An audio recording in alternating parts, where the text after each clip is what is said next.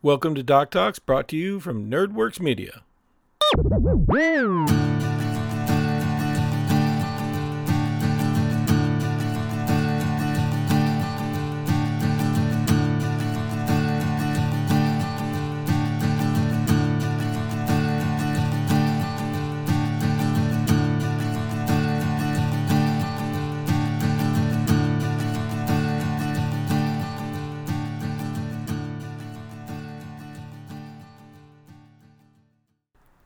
Welcome to Doc Talks, where I, Doc, talk. This is episode two, and we're going to continue on with our character creation. So, let's get going. Uh, show you what I did. I actually cleaned up the sheet a little bit, so I'm kind of proud of this. So, last time, what you missed, I think, Burning Bird Friend, is that we started creating a bard sailor. We filled in some stuff. I did human variant just to do a few things. So, we have everything that we need to role play or even play the character a little bit to start off with. We are missing a few things. What we're really missing is the bard stuff, right? So I wrote out the observant. You will see over here where it's the observant feat. I will highlight, and hopefully that will highlight. It will highlight.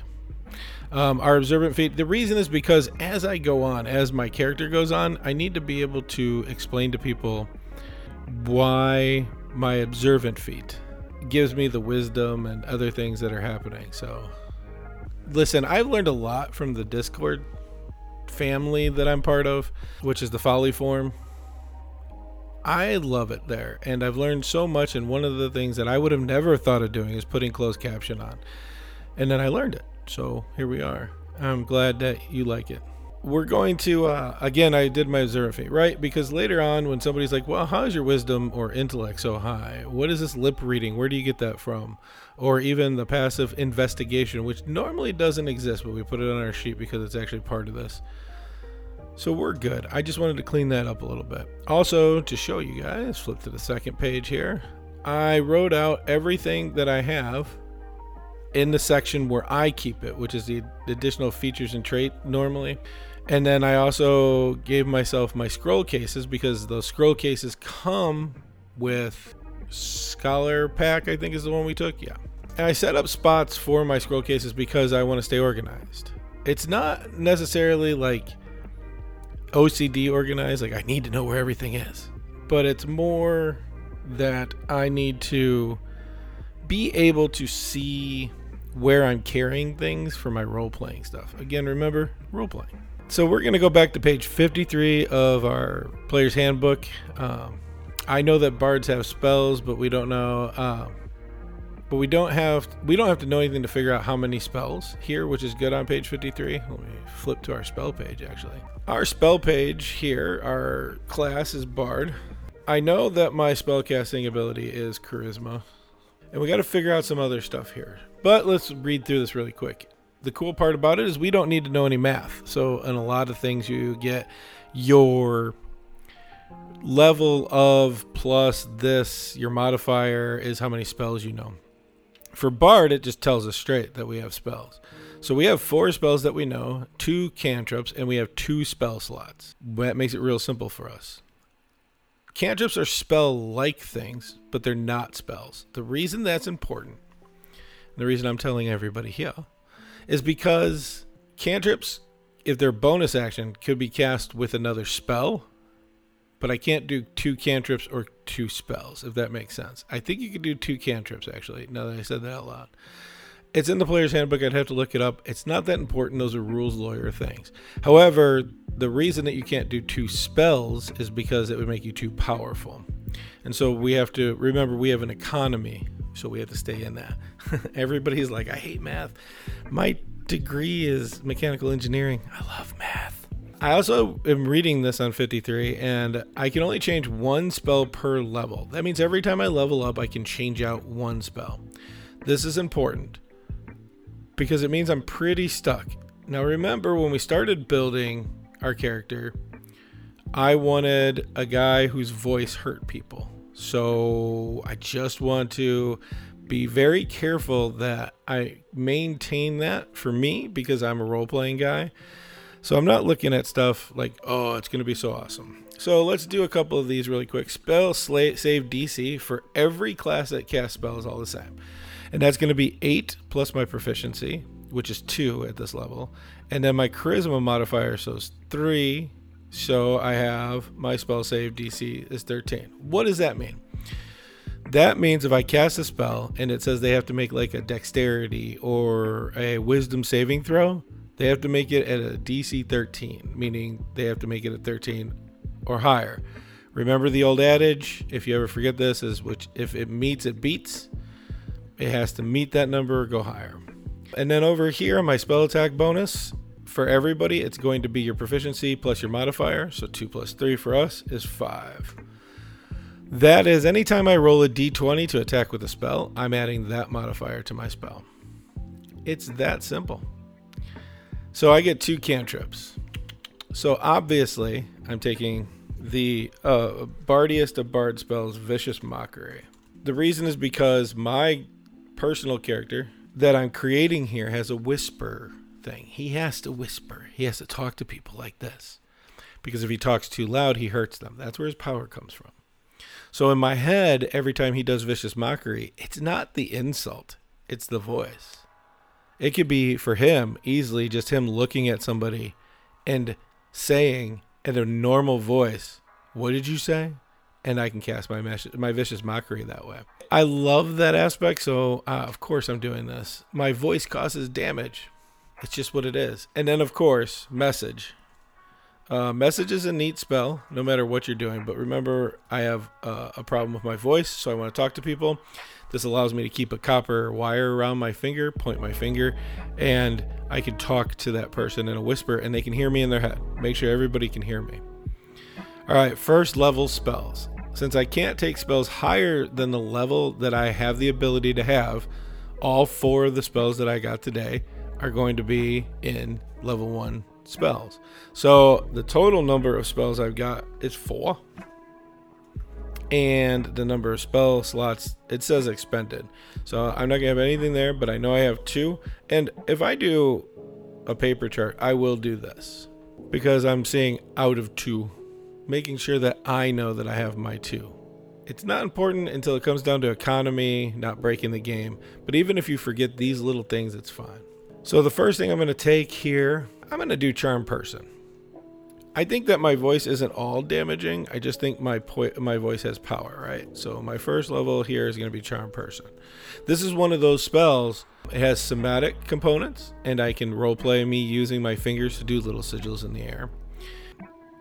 But I can charm somebody I see in range of the spell. I see this as talking to somebody again in my regular voice, being kind, like, "Hey friend, how have you been?" You know, they hear that little echo, "Hey friend, how have you been?" if you've ever seen the Umbrella Corporation, um, Umbrella Academy, I read the comics, so but uh, they have this too, which is the lady who says, "I heard a rumor about you," and then it would come true when she said it, kind of like that same thing. But this is charming people. As I'm looking through my list here, I have I'm gonna take Tasha's hideous laughter. So in the spell, it talks about the components of this, right? But I want this to be for me, my laughter being contagious. So it has some somatic components again. Um, but I can talk to my DM about the material components of this. I, I want it to be me just laughing and that person catching on to the laughing. I'm pretty sure I know my DM Mike would allow me to do it and just use spell focus. So I don't need the actual components. But since it's such a neat aspect, talking to my DM is worth it. If I have to do material components, I have to. Some DMs are like that, and it's fine. In fact, if you watch uh, Sam play on Critical Role, or I'm sorry, not Sam, uh, Liam play on Critical Role, he does that. He wants to do that. He didn't want to spell focus, and I thought it was pretty unique, unique and neat. Thunderwave, yes, absolutely. I'm taking Thunderwave. This is me yelling. My character yells, and he casts a Thunderwave. And again, it's verbal and somatic, but I love that about this. And I'm going to go back. It's all in alphabetical order, but I'm going to go ahead and take. I, and I put on here I want to take dissonant, whispers because of of things. I think to me this is me singing in a whisper that only one creature that I can see can actually hear it. So Phoenix in chat, and Burning Bird friend, as we call her, just asked a good question. Um, creative ways to use spells, uh, the mechanics, how they look like. It's a matter of reading the spell and talking to your DM. Um, as an example, on our stream tonight, you're going to see Heron again in Heron's stream last Tuesday. Mike and I sat down and created my warlock, and my warlock was going to be different. And what I mean by that is, I wanted all my power to come from my blood. Just because of how I had to make my warlock, and it's just the thought process. So when I talked to Mike, Mike was like, Love it. In fact, you know, it's Mike. So he's like, Oh, we got to do more. and of course, we did. We took it to a level, and I love where it went when you look over spell and you read it, it has components. Um, there are other ways to cast spells. We play at my table, the table rules if you have a spell focus, there's no material components. And when I talk to Mike about that, my spell focus is going to be my signet ring. That's why it was really important for me to get my signet ring back. Not that my character knows that yet, but it's there. Power was there. And and, and the social contract pod is Mike and he said, yes, and, and, and, anding is important. When you're telling a story, improv teaches us to yes, and, and we want to live up to that as much as possible so we can play the character. If we have to tweak our character a little bit, no big deal. To, to fit the yes and and we could talk about it afterwards about like uh we did this but i don't think this is it. It's fine. It's a game. You're playing together. And if you play it together you're gonna have to have conversations together afterwards. Especially I think I think our group talked a little bit after last week's stream was off because like things happened and we had to talk it out a little bit. And it's fine. It is what it is. Back to this dissonant whisper thing though. I love this. First off, it only has a verbal component, which is by whisper. And the idea is a song of some kind and how you cast it. It does psychic damage, which I always love psychic damage, but like I, for him, it's going to be a hum. We have to remember he's not your typical bard. He's not playing, he's not singing. He does know how to play an instrument, but that's because of the society he grew up in. My bard is the journey quest bard you know, the author going around and writing books. We go down in our uh, our ritual casting a little bit. By the way, I hope that helped Phoenix. If it doesn't, really talk to your DM or another veteran player like one to one. Like, so a veteran player like myself or a DM like myself, I kind of have an idea. I have to see the spell again. Usually jogs my memory. There's so many, so don't ask me to memorize them all. And I look at that and I see what happens during that spell, and then you and I can decide like what aspect of that. And even during a game, if you don't change the spell, you don't change what it does, but you're adding to it, or you can see that that spell does something that's not in the spell. There's always the rule of cool, or what uh, Mike and I refer to as rule zero, which is the DM's always right. Uh, she said, I think it basically comes down to you're only limited by your creativity and physics sometimes. We've, the rule of cool is basically if it's cool, you can try it. There's going to be rolls, but that's what rule of cool is. I love when people bring up physics as a guy with a degree that's actually a science degree. It's funny to me to hear about the physics of this realm where people create fire out of nothing and uh, control people like my guy with their voice, or like as uh, vicious mockeries originally written is that you insult somebody and the insult does psychic damage. Absolutely, talk to your DM. The only limitation here would be the limitation of the DM's world, and a lot of DMs don't. But like I've had these ideas where I wanted to sit down and have a very low magic world. Well, I have to make sure that, of course, my caster players are cool with that. But like we are going to talk about limitations of stuff. Bards are ritual casters. What does this mean? You get this question a lot. It's a big question. It means you can get a, a, ritual book where you can attempt to write down spells. There are rules on this. I love the rules, but I also love when it's not set in the rules like you just do it. But there are rules about doing higher levels, all this other stuff. You can't cast anything above your normal level unless it's a scroll, and then there's a chance of hit or miss on that. The key here is that you sit down with your ritual book for 10 minutes, and if it has a ritual a casting ability, you can cast it. My guy's not going to have this. um, I'm going to talk to my DM. Mike is my hypothetical DM in this situation, and I'll be like, listen, I understand that he can, but I don't think he will because, again, I'm seeing the power is his voice, not the spells per se, and that's what we're changing it. And I look at this chart, and now I've had all my spell stuff done. You can read through all the spells. You're not going to know them unless you read through them. There is not a quick way or better way to do that. I also want you to remember that a lot of DMs do single book rules or multiple book where they'll sit down at the beginning and be like, listen, we're using the player's handbook and Xanathar's guide to everything. If those are the limitations they put on it, those quick make character things that everybody's got an app for nowadays or online, it's not going to help you because a lot of times they have a lot of homebrew or every book thing, so it's not going to break it down. I'm not saying that it's right to limit or not limit. I just want to be really clear with that. I want you to understand that the real consideration here is how much am I going to allow a plethora in the world that I want to create for my people as a DM. You don't want to say no. A lot of DMs don't want to. We learn to say yes. We have to limit things when it may hurt other players or their fun. If it's going to do too much to the character, make it like super godly, or if we just think it's too outrageous. We want you to have fun.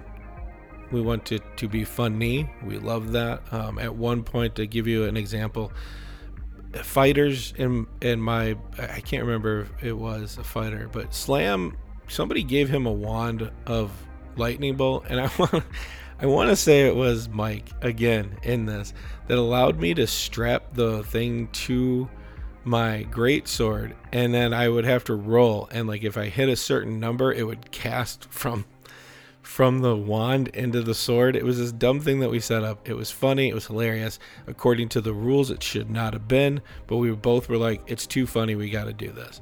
If you understood the Slam better, and maybe I'll talk about him later on, you know a little bit more about it uh, and how funny it actually turned out to be. At this time, I'm going to look. I got all my spells done. Again, I can read through every spell. I'm not going to know unless I read through them. They're not hidden they the title usually gives you a good idea of what it is. Sometimes that makes your selection a little better. But all this stemmed from an idea of a guy who has power in his voice. I don't have to worry about the College of Whispers at this point. That doesn't even come until later on. The only other thing I get at this point is my bardic inspiration. And again, is because I'm a voices my voice is bad bard. I'm gonna just do this as another hum that everybody can hear, but specifically the person I want. So basically, as a bonus action, I can give any creature a d6. This lasts for 10 minutes in game. And again, DMs are, if it extends a little bit, they try to keep it about right, but if it extends a little bit for something good, they, they're going to let you keep it.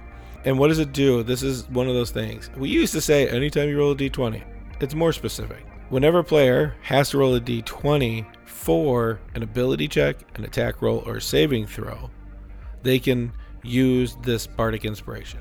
Here's where Bardic Inspiration is cool. Regular Inspiration, or Advantage is what it's called, where you roll two d20s. In the rules, we have to say, I'm going to use my inspiration and roll both at the same time or one at a time, but I have to do it this time. Bardic Inspiration, I don't have to use my D6, the extra D6, until I roll my D20. I take a look at it before the DM tells me what's going to happen, before I know if the number's right or not. And then I can go, oh, I want to use my Bardic Inspiration. Once I use it, it's gone.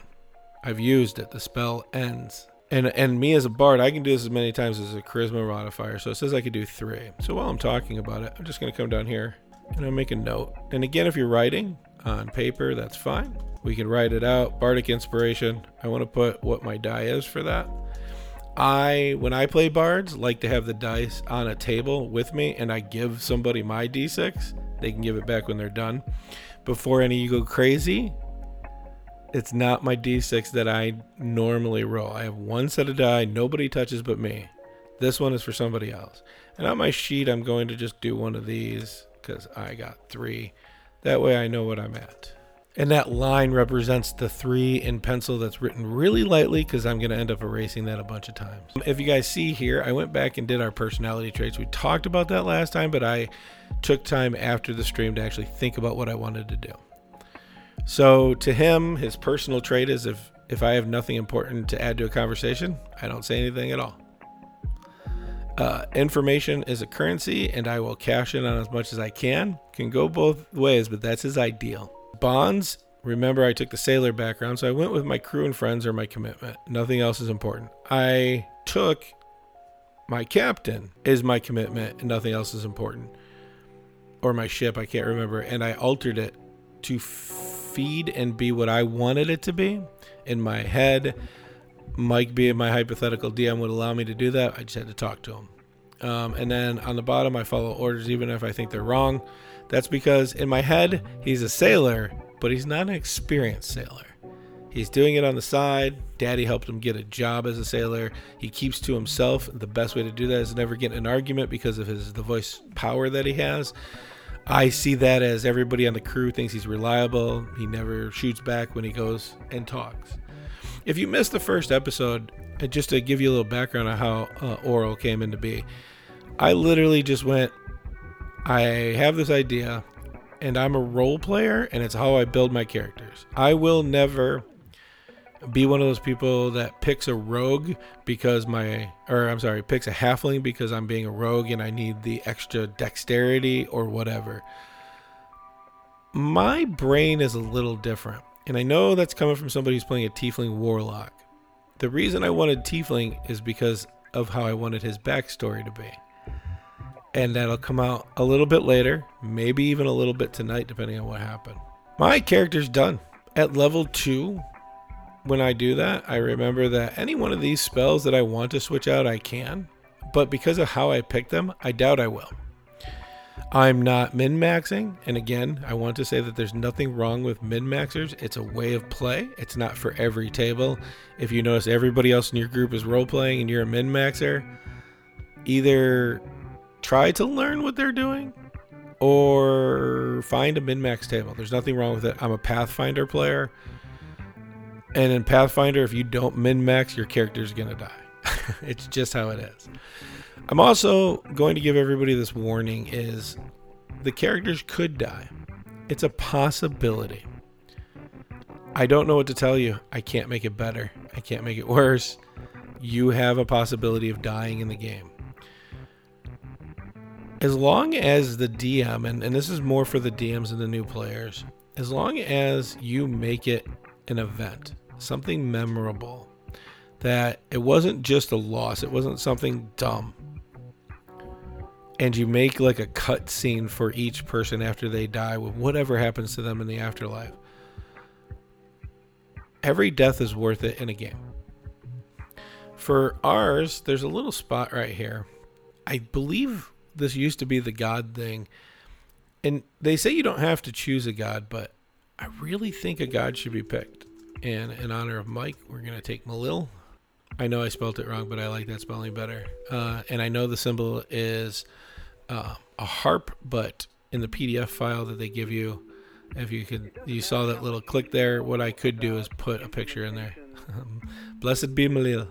I want you to know that it doesn't matter per se. It matters if your character dies, what that cutscene is going to look like, what happens, how it affects things. Let's not concentrate. Let's just keep it on there.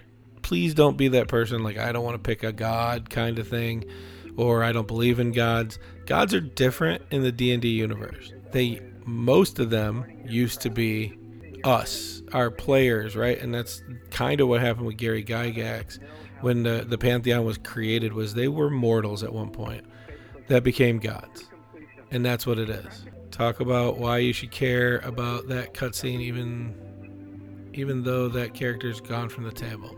Yeah not a problem. It's important because even the little bit of time the hour and 45 minutes i put into creating this character with you guys i put time into this guy. And in, in the end too i'm going to figure out and write down all his family his brothers names. It became important to me and i need closure if he dies that cutscene is so important because it gives closure. It also allows the DM to enter something else into the world, into that cutscene.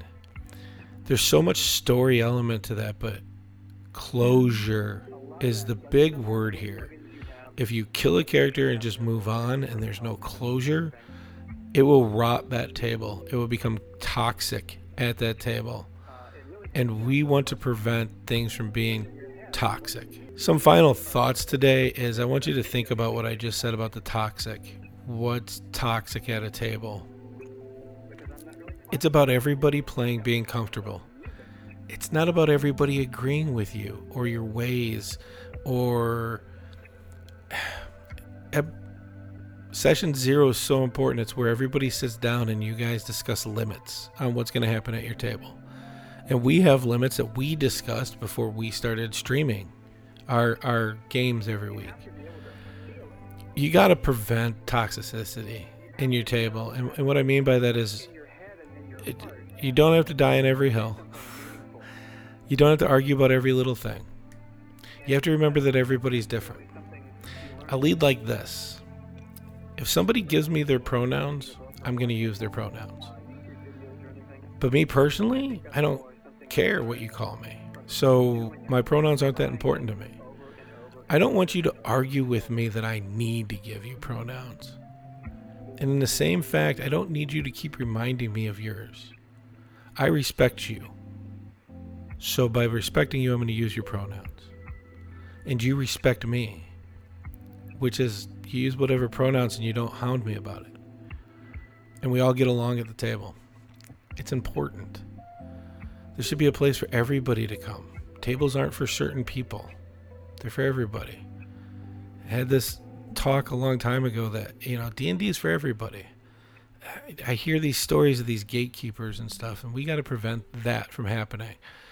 But we also got to prevent the opposite that I found a couple of times, and it makes me sad, which are these people pretending that they were gatekept and they weren't. It makes us uncomfortable. and We don't want to be. I want to be at the table with you playing along, and, and I'm one of those people that that I want I, I love everybody and you don't have to be like me. I don't want my life to be boring. And I'm gonna keep that there.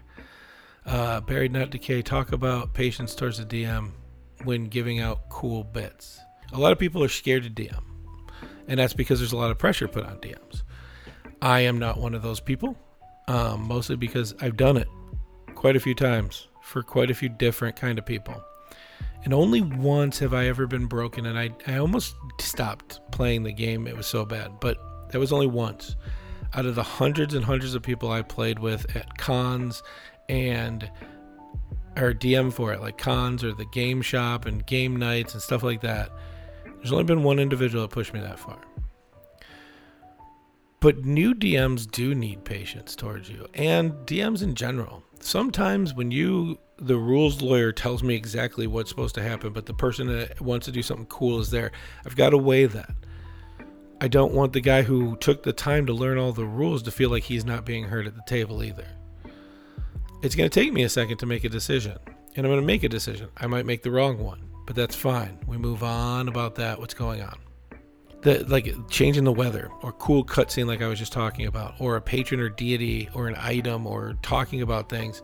Listen to the story, even if it's not your thing. But again, this is what I talked about before, which is finding the right table min maxers don't care about that stuff, right? When we when they build characters to min max, and again, there's nothing wrong with it. They're building the best, strongest, most powerful, hard to hit character that they can. They just want to get to the the stuff.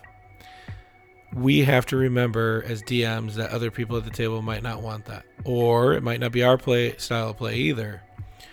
It's like any other relationship. People forget that the DM's a person, and that DM needs as much patience from you as you need from him or her or them. And you need as much understanding, sometimes more. Because I've made bad calls during a game and then talked to my group afterwards, like, okay, well, that happened, but this is how it's going to happen from now on. Everybody needs to be patient with everybody. First and foremost, it's a game. how you play D&D is not going to change your life. there isn't like a sweepstakes for best D&D play. My oral character, I'm going to go back to and talk if I'm not seeing that, which is I'm going to try to live up to everything I have written here. I don't make characters based off of me. I make them based off of an idea. This, especially this, my ideal information as a currency. I have to pay attention to that me as a person and me as a hospital administrator, information needs to be pushed out to everybody. But oral information needs to be kept unless it needs to be given. It's a, it's it's a, a currency. He's going to keep it until he can cash into it on a book or a copyright situation. My flaw, I follow orders even if I think they're wrong. That's not a doc thing. uh, but that's an oral thing and I have to pay attention to that. We've created a bard together in episodes 1 and 2. How do I get good at D&D is I create a bunch of characters. Even if I don't use them, get an idea, create it, see how it works. No matter what is happening at your table, min maxers, with role players, with thespians. You get those. Believe me, they're there. When people come start dressing up as cosplay to their characters, I think it's wonderful. Some people don't. It's you have to play as a group. I'll explain it if anybody ever did choir or chorus or whatever. If you're the best singer in the world and you are in a choir with average singers, you're going to stand out really bad and it's no longer a choir. Now it's you and a bunch of backup singers. This game is kind of like that too, and nobody wants to be a backup singer. We all want to play the game. So, if you're role playing so much you realize you're talking all the time. And the other table, the rest of the table is good with that because they don't want to role play, but it helps the DM move the story and everybody's cool with it. We're going to continue doing that if somebody comes to me and is like, "Listen, you're not letting me role play my character," Doc's gonna be like, "You're absolutely correct. I need to step back from that. I need to adjust to the people at my table and what they want to do to have fun. If my table's not fun, I will not play at it. If I don't play at it, I'm not playing the game, and we don't want that. We will not have toxic tables. We need to learn to play together. We need to learn, honestly, sometimes I hate to say this, but it's just the truth. We need to learn to keep some of our opinions to ourselves. I don't need you to agree with me to be a friend of yours. I don't. I like my friends to be different than me. Enough where we can have intelligent conversations about stuff and we can have rhetoric about stuff. And if you don't know what rhetoric is, might be part of the issue, go look it up. Understand it's an art form. But I also don't need to walk away from a conversation thinking somebody is right and somebody is wrong. It is okay to walk away from a conversation and for me just to have a better understanding where my friend is coming from and that they have a better understanding where I'm coming from. And that's how you create a non toxic table. I have a character I can play with now. I have spells. I even know what I'm going to do for each of these spells. I have items. Next time we come together, we're going to talk about leveling up a character. There are different ways of that, so we're going to talk about the leveling up a character. And then we're going to talk about we're going to talk about how my character and another character I want them to be linked somehow. Everybody should be connected in the party. A lot of DMs do the you meet in a tavern thing, but the real question is when you're playing, why are these characters still together? Why did they come together? Why would they be together? And we're going to talk about doing that. And I'm going to find a polar opposite character. Uh, I should have started with Paladin. That would have made it better. And then we'll go into like how we can have these people linked. Why polar opposites would be together. So leveling up and having a party that gets along. The last thing I'm going to say is something I've said a bunch of times, but I want to make sure I say it at least three times. Love everybody. Keep it nerdy. And live your dreams. I'll see y'all tonight.